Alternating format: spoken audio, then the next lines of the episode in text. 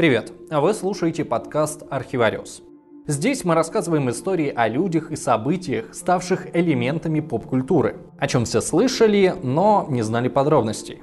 Вообще Архивариус это YouTube проект, но мы знаем, что часть зрителей наши видео не смотрят, а слушают. Поэтому мы решили дополнительно публиковать ролики в чисто аудио формате. Здесь нет рекламных пауз и интеграций, поэтому мы будем очень рады, если вы поддержите наш проект на Патреоне. Ссылка есть в описании.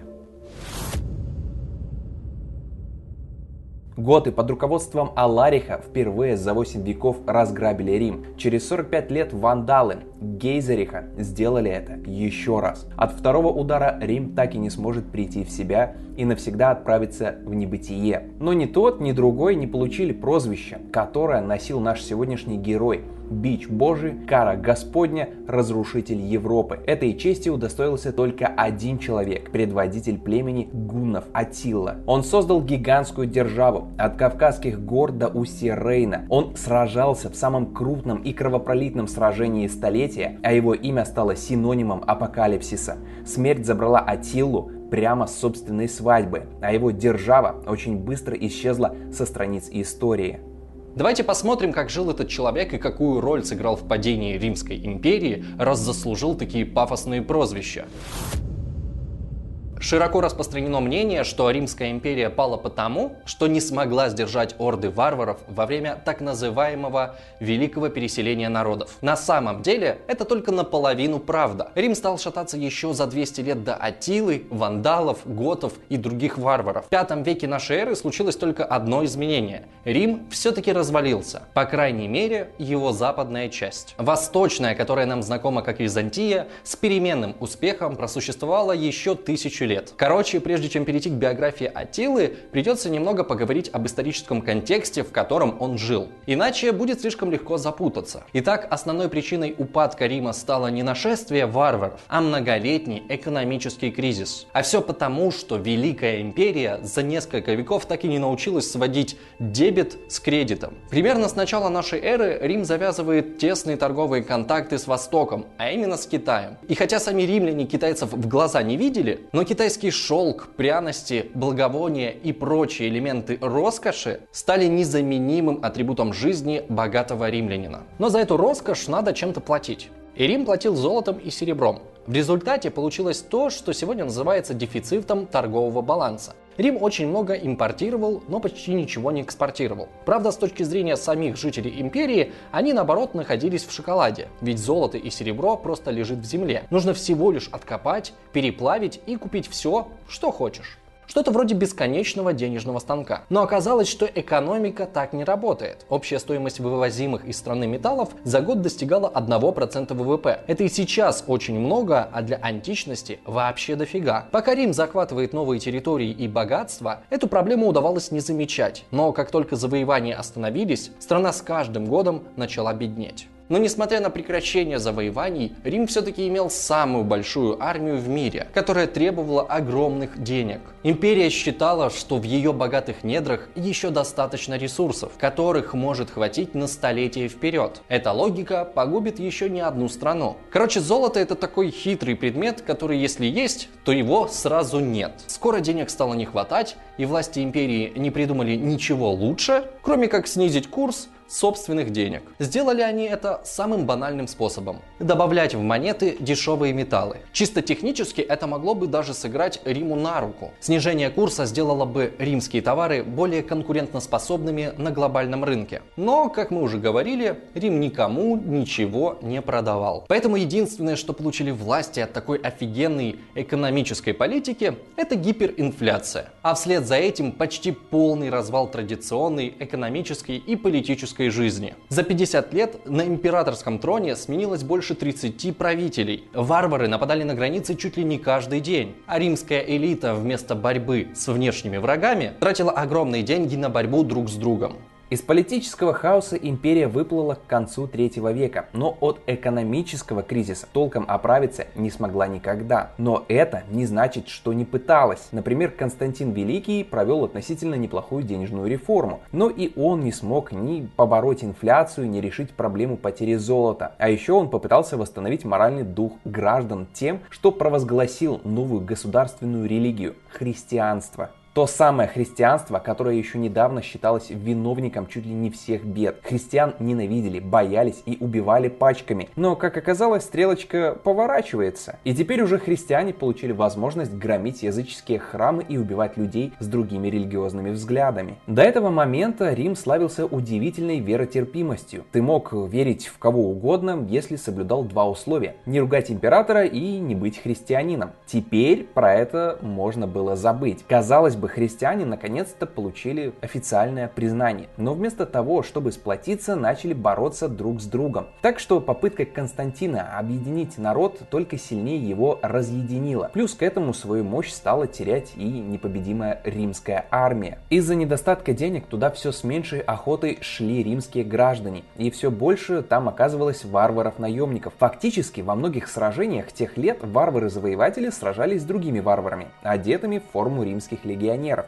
И дело далеко не только в том, что изнеженные римляне сами отказывались сражаться за свою страну. Риму банально не хватало людей. И это несмотря на то, что его армия была самой крупной в мире и достигала 700 тысяч человек. Это было больше, чем все варварские орды вместе взятые, включая женщин, стариков и детей. Но проблема в том, что все эти легионы располагались вдоль границ, а границы у Рима были огромны. Какой толк от большой армии, если с новым нашествием варваров приходится сражаться лишь малой ее части? Так и получалось, что 40-миллионная империя регулярно терпела поражение от 20-тысячных армий. Но варвары в римской армии оказывались не только потому, что им надо было меньше платить, но и по другой причине. В какой-то момент Рим придумал лайфхак – Зачем вообще напрямую сражаться с варварами, когда их можно поставить себе на службу другим способом? Если очередное племя планировало напасть на империю, то ему предлагали вариант получше – поселиться на приграничных территориях, официально получать жалования, но за это охранять границу от других племен. Таким образом, захватчики превращались в охранников. Это был вот такой вот античный вариант казаков. Кстати, про казаков у нас тоже есть ролик. Если еще не видели, то настоятельно рекомендуем его посмотреть. Короче, казалось бы, Рим наш нашел идеальный выход из ситуации. И волки сыты, и овцы целы, но как бы не так. Это было только началом великого переселения народов. Предугадать такое римляне, конечно, не могли. Им казалось, что столкновение с варварами на границах – это естественный ход вещей, который никогда не менялся. Вон историк Тит Ливий жил 400 лет назад, но тоже писал про постоянные сражения на границах. Но вскоре выяснилось, что на этот раз все куда серьезней. В течение всего 4 и 5 веков толпы Толпы людей будут вставать с насиженных мест и перемещаться в самых разных направлениях, уничтожая все на своем пути. Население Европы сократится в 4 раза. Будут забыты многие ремесла, наука, литература и медицина. Практически весь континент превратится в руины и начнутся темные и мрачные века. Но из-за чего вообще так много разных народов решили поменять место жительства? Иногда причину в начале переселения видят в похолодании. Типа племенам стало слишком холодно и нечего есть на своих землях. И они пошли искать счастье к соседям. Но на самом деле все было ровно наоборот. Похолодание под названием античный ледниковый период действительно случилось. Вот только через 200 лет после описываемых событий. А до 5 века шло активное потепление, что и создало проблему. Из-за хорошей погоды людей на севере стало слишком много. Они были готовы прийти в движение от любого толчка. И внезапно для всех этот толчок дали китайцы. За много тысяч километров от Рима на протяжении 400 лет китайцы сражались с воинственными кочевниками хуну. Войны шли с переменным успехом. Китайцы чаще побеждали, но хунну все равно регулярно грабили их земли. Кстати, именно для защиты от них начали строить Великую Китайскую стену. Окончательно победить Китай был не в состоянии, но это было и не нужно. Держава кочевников сама регулярно распадалась на части после смерти каждого очередного правителя. После нового распада Китай сумел захватить власть над большей частью хунских территорий, оставшиеся кочевники вместо продолжения бесполезной войны войны, решили уйти на Запад. Тогда было трудно поверить, что в итоге это событие приведет к падению самой могущественной страны античности. Правда, идти им пришлось целых 200 лет. Естественно, хунну отправились в поход не как туристы. По пути они грабили и захватывали другие племена. Но кроме кучи трупов было у этого и другое следствие. Хунну обменивались культурой с захваченными кланами, создавали новые семьи. В результате образовался такой дикий компот из национальностей, что разобраться, где там кто, не представляется возможным. Например, если имена первых правителей Хунну были неотличимы от китайских, типа Дзюя или Улей Жоди, то потом они превратились в Баламира, Руа, и Ульдина. Изменилось даже собственное название хунну. В Европе они превратились в гуннов. Такая разница даже заставила историков одно время сомневаться, что европейские и китайские гунны это один и тот же народ. Но потом археологи и генетики смогли доказать, что да, все-таки один. До Европы гунский каток докатился примерно в 370 году и первым делом уничтожил государство Остготов, за что нам, наверное, стоит сказать спасибо. Уничтожив власть Остготов в районе среднего течения Днепра, Днепра гуны создали вакуум власти, который позволил нашим далеким протославянским предкам занять доминирующее положение в Восточной Европе. Но до Рима последствия похода гунов дошли раньше самих гунов, потому что они вызвали что-то типа цепной реакции. Если какой-то народ оказывался у гунов на пути, то у него было только два выбора – сражаться и умереть, либо бежать на запад. Многие выбирали второй вариант, но на западе сталкивались с другими племенами, которые в свою очередь тоже бежали на запад. Именно Именно давление гунов создало бесконечные волны варварских набегов на границе Римской империи. Так продолжалось до тех пор, пока к границам не подошли сами гунны. А теперь давайте вернемся к другой стороне конфликта к римлянам. Если точнее, к описанию того, как они сами себе копали могилу. К этому моменту империя была разделена на западную и восточную, в каждой из которых был свой император. И вот, по сообщениям римских историков, на берегу Дуная, рядом с восточной частью, скопилась огромная толпа готов в 200 тысяч человек и попросили у римлян разрешения поселиться на их территориях. Император Валент взял и разрешил. Спрашивается, зачем? Ну потому что готы в любом бы случае стали переправлять переправляться через реку. И тогда пришлось бы с ними воевать. А еще Валент рассчитывал пополнить свою армию для скорой войны с персами. В принципе, идея была неплоха. Рим пользовался этой тактикой регулярно. Но в этот раз что-то пошло не так. В дело вмешалась коррупция. Дело в том, что из Константинополя приходили деньги и продовольствие для помощи готам. Но местный римский наместник большую часть этих поступлений присваивал себе. А готы тем временем страдали от голода. Многие были вынуждены даже продавать своих детей в рабство, чтобы получить хоть какие-то средства к существованию. В конце концов, готы перестали терпеть издевательства и устроили восстание, которое длилось 5 лет. Во время решающей битвы император Валент решил не ждать подкреплений, чтобы не делить ни с кем славу. Но вместо славы отправился в могилу. Вместе со своей армией. Epic fail. Новому императору Феодосию временно удалось взять ситуацию под контроль. На вооружение он принял любимый римский принцип – разделяй и властвуй. Он перессорил готов друг с другом, часть уничтожил, а с частью сумел договориться и направил на борьбу с Западной империей. И надо сказать успешно. Феодосий был последним императором, которому на короткое время удалось объединить империю. Но после смерти Феодосия все опять развалилось. Готы посчитали себя свободными от обязательств и снова начали грабежи. Во главе готов стал некий Аларих, а в Риме ему противостоял Стилихон. Он сам был наполовину варваром и занимал пост регента при малолетнем сыне императора.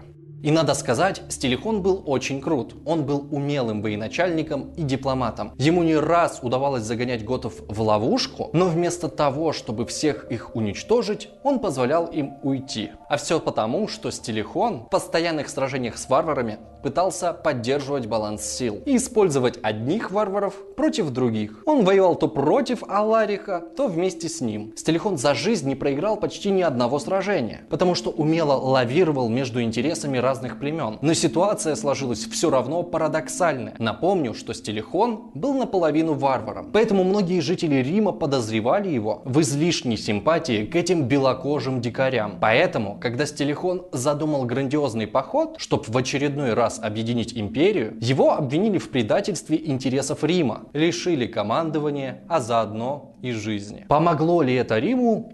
Нет. Без единственного сильного полководца легионы начали проигрывать вообще все. А через два года готы под руководством все того же Алариха захватили и разграбили Рим. впервые за 800 лет. Но что удивительно, даже такие явные косяки во внутренней политике римлян ничему не научил. Они наступят на грабли еще не один раз. Итак, мы уже добрались до 5 века, а Атилы что-то все не видно. Подождите, еще немного. Он уже вот-вот появится. А пока надо сказать несколько слов о его главном противнике, римском полководце Флавии Аэции. Флавий происходил из знатного римского рода, но большую часть молодости провел не в роскошных дворцах, а в плену. Сначала в роли заложника у готов, а потом у гунов. В Рим он вернулся только после того, как его разграбили войска Аллариха и сходу сумел сделать отличную военную карьеру. Его отправили в Галлию, так как он прекрасно разбирался в варварских обычаях и поддерживал хорошие отношения со многими вождями, и особенно с гуннами. Что интересно, на тот момент у западных римлян с гуннами были довольно неплохие отношения. Гунны предпочитали грабить Восточную империю, а вот с западными римлянами они часто оказывались в сражениях на одной стороне. Может даже сложиться ощущение, что западная часть империи должна сказать гуннам спасибо, но это не совсем так. Несмотря на регулярную помощь в битвах, именно давление гуннов на германские племена вынуждало их нападать на римские границы. Возможно, подробно рассказать о всей сложившейся системе в западной части империи, это все равно, что попытаться описать каждый кусочек в составе винегрета. Там каждый старался упрочить свое положение за счет соседей. Заключались и расторгались союзы, вчерашние враги становились друзьями, а друзья врагами. Вот аланы помогают римлянам сражаться с вестготами, а вот они уже вместе с вандалами и свевами торгаются в Испанию. А вот свевы мирятся с римлянами и уничтожают аланов и вандалов. В общем, полный хаос.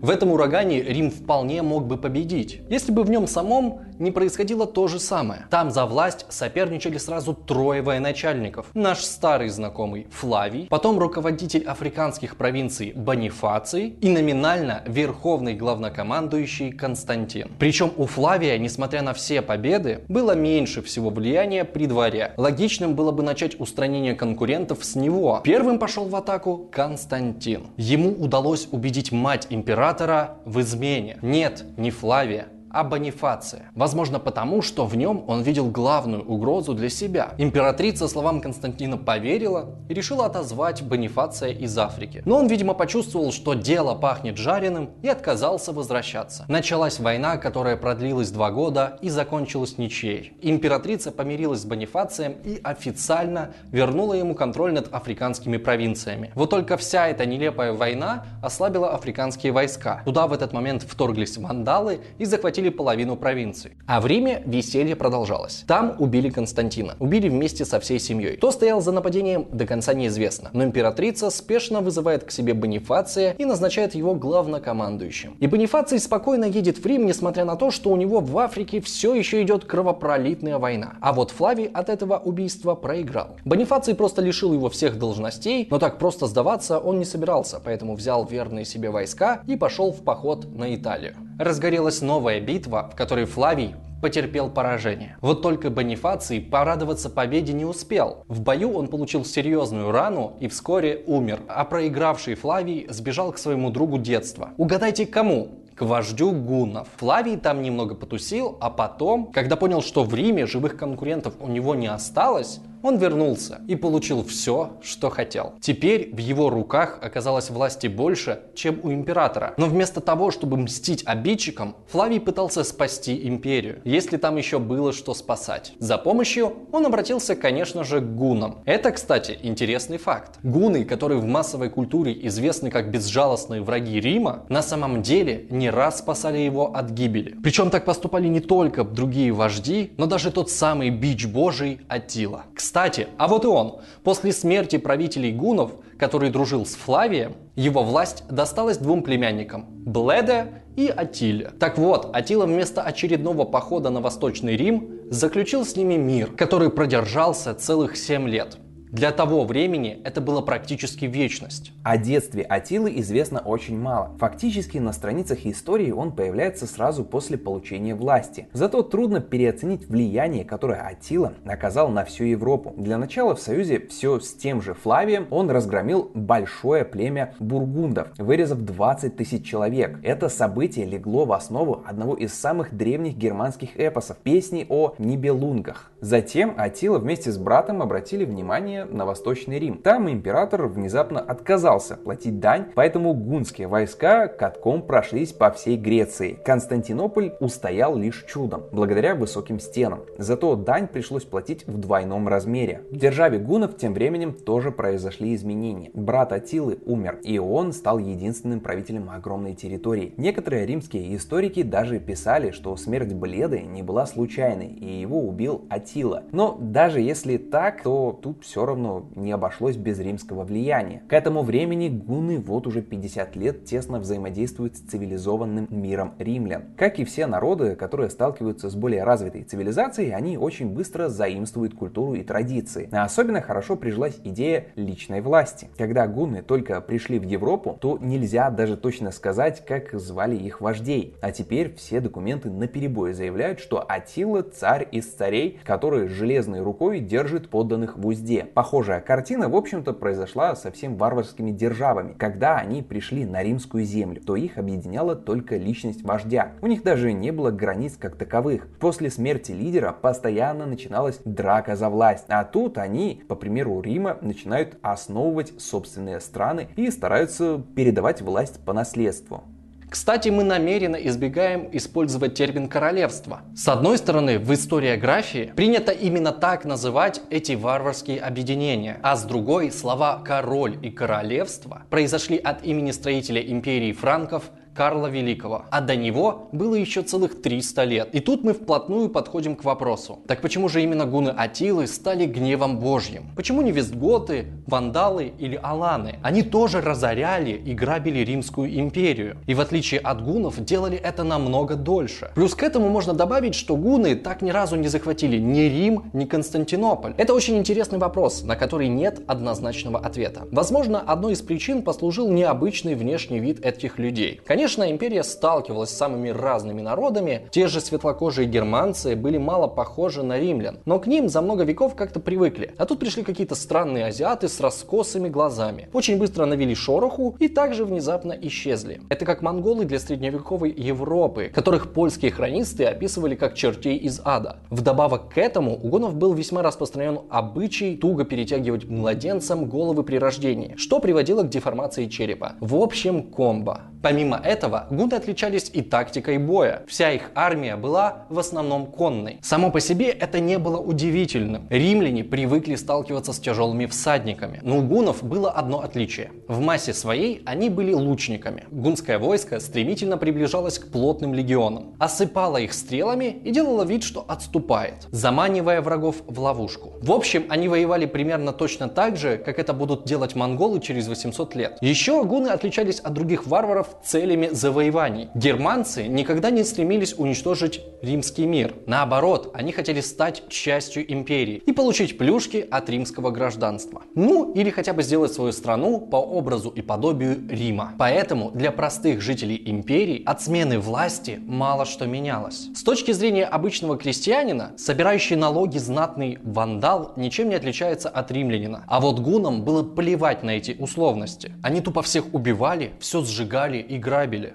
Но, скорее всего, даже не это стало причиной их дурной славы. Есть более важное отличие, которое и превратило обычных кочевников в бедствие, которое по масштабу можно сравнить только с апокалипсисом. Гуны не были христианами. Для римлян само по себе это не было проблемой. Зато в глазах средневековых летописцев, католиков, это делало гунов посланниками дьявола. А так как со времен средневековья именно христианские монастыри были главными хранителями и распространителями знаний, то в истории на долгие века закрепилась именно такая точка зрения. Гуны это была кара Господня, потому что римляне слишком много грешили. В общем, получилась неплохая такая поучительная пугалка для прихожан. Будете вести себя плохо, придут гуны и сотрут вас в порошок. Таким вот образом обычные грабительские рейды кочевых народов превратились в ад и погибель. Зато такое вот специфическое отношение церкви к Атиле дало нам возможность неплохо проследить движение его армии. Угадайте как? По житиям святых. Там, где проходили гуны, Луны, как грибы, после дождя появлялись сказания о мучениках, умерших во имя веры Христовой. За достоверность этих историй никто не следил, потому что чем больше будет жутких подробностей, тем сильнее пропагандистский эффект. Чего стоит хотя бы история о принцессе Урсуле, которая отправилась в паломничество в Европу с 11 тысячами служанок-девственниц. Рядом с городом Кёльн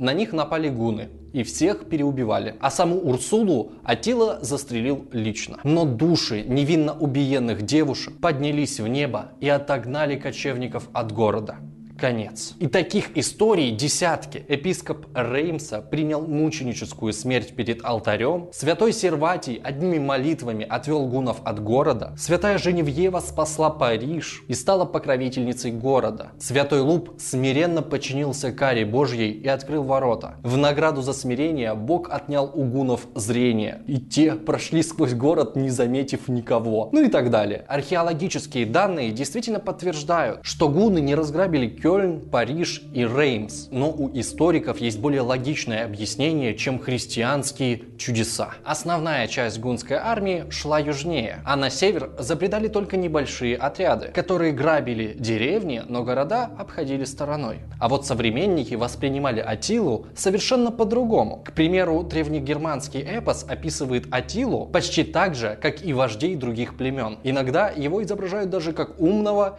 и доброго повелителя. Но в целом Атила действительно мог стать тем человеком, который похоронил Рим. Ему было достаточно подтолкнуть другие племена к нападению на вечный город, потому что их хрупкое перемирие с Римом и так держалось на соплях. Может быть, Атила так бы и сделал, если бы не все тот же Флавий. Помимо того, что он был прекрасным полководцем, он, очевидно, был отличным дипломатом. За короткое время он умудрился сколотить против гунов коалицию из всех, кто жил в Галлии, в том числе тех, кто сражался последние 20 лет. Готов, франков и алан. Ради этого союза Флавил шел на все хитрости, которые мог придумать. Даже установил одного из сыновей погибшего вождя франков. Но тут помогло еще и то, что сам Атила просчитался. Он мог бы без особых проблем пойти сразу на Италию, которую варвары вряд ли стали бы защищать. Но вместо этого он перешел Рейн и вторгся в Галлию. Получилось не слишком удачно. Ну то есть поначалу гуны не встречали сопротивления и успели хорошенько так пограбить. А потом взяли в осаду город Аврелиан, это который будущий французский Орлеан. Но осаду вскоре пришлось снять, потому что Атила узнал, что сюда двигается гигантская армия под руководством Флавия. Но далеко сбежать у него не получилось. Союзники его нагнали на каталаунских полях и заставили вступить в бой. Где находятся эти каталаунские поля, точно неизвестно. Но скорее всего это сражение произошло где-то в современной провинции Шампань. Битва началась в середине дня. Атила опасался, что не сумеет выиграть, поэтому всячески затягивал сражение, чтобы иметь возможность отступить под покровом ночи. Но с наступлением темноты битва не закончилась. Вместо этого она превратилась в беспорядочную резню. В это время погиб вождь готов. В других условиях это означало бы полную деморализацию племени и поражение. Но в темноте об этой смерти никто не узнал, поэтому сражение продолжилось. Кстати, в это же время мог погибнуть и сын вождя. В темноте он по ошибке заглянул в лагерь гунов и лишь чудом умудрился уйти живым и здоровым. Только на утро картина сражений немного прояснилась. У нас нет точных данных о числе погибших. Римские историки приводят цифру аж в 200 тысяч. Но почти ни один историк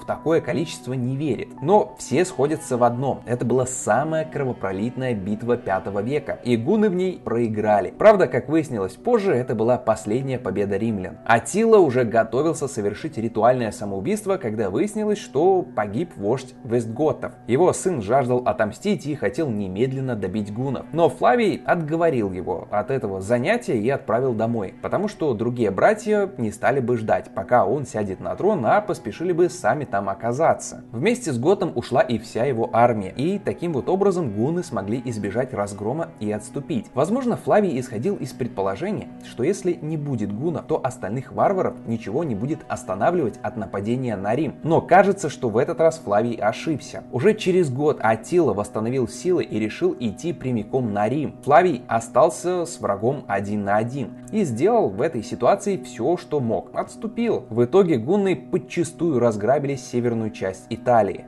Кстати, во время этого похода гуны уничтожили древний город Аквилея, причем в буквальном смысле стерли его с лица земли. Никто даже не смог найти, где он стоял, а немногочисленные уцелевшие жители бежали на небольшие острова и основали там новый город – Венецию. Римские земли сильно пострадали от нашествия Атилы, но все же это был не полный разгром. Флавий сумел сохранить целую армию. И не давал гунам расслабиться. Вдобавок к этому у гунов стала заканчиваться еда, а в лагере начались болезни. Так что вскоре Атила согласился на мирные переговоры. Со стороны Рима в них принимал участие сам Папа Римский Лев I. В средневековых летописях это событие описывают как безусловную победу христианства над силами тьмы. Якобы рядом с папой стоял архангел с пылающим мечом и требовал у Атилы уйти из Италии. Атила испугался и согласился. Правда, ему зачем-то еще дали горы золота и серебра. В общем, на самом деле от гунов банально откупились. Хотя была еще одна причина, почему Атила отступил. Как только он увел армию на запад, Византия решила, что это отличное время для мести. Византийцы перестали платить дань и вторглись на земли гунов. Атила, естественно, терпеть такую дерзость не стал и развернул армию на восток. Но отправиться в новый поход ему было не суждено. Знаменитый вождь умер в самом начале 453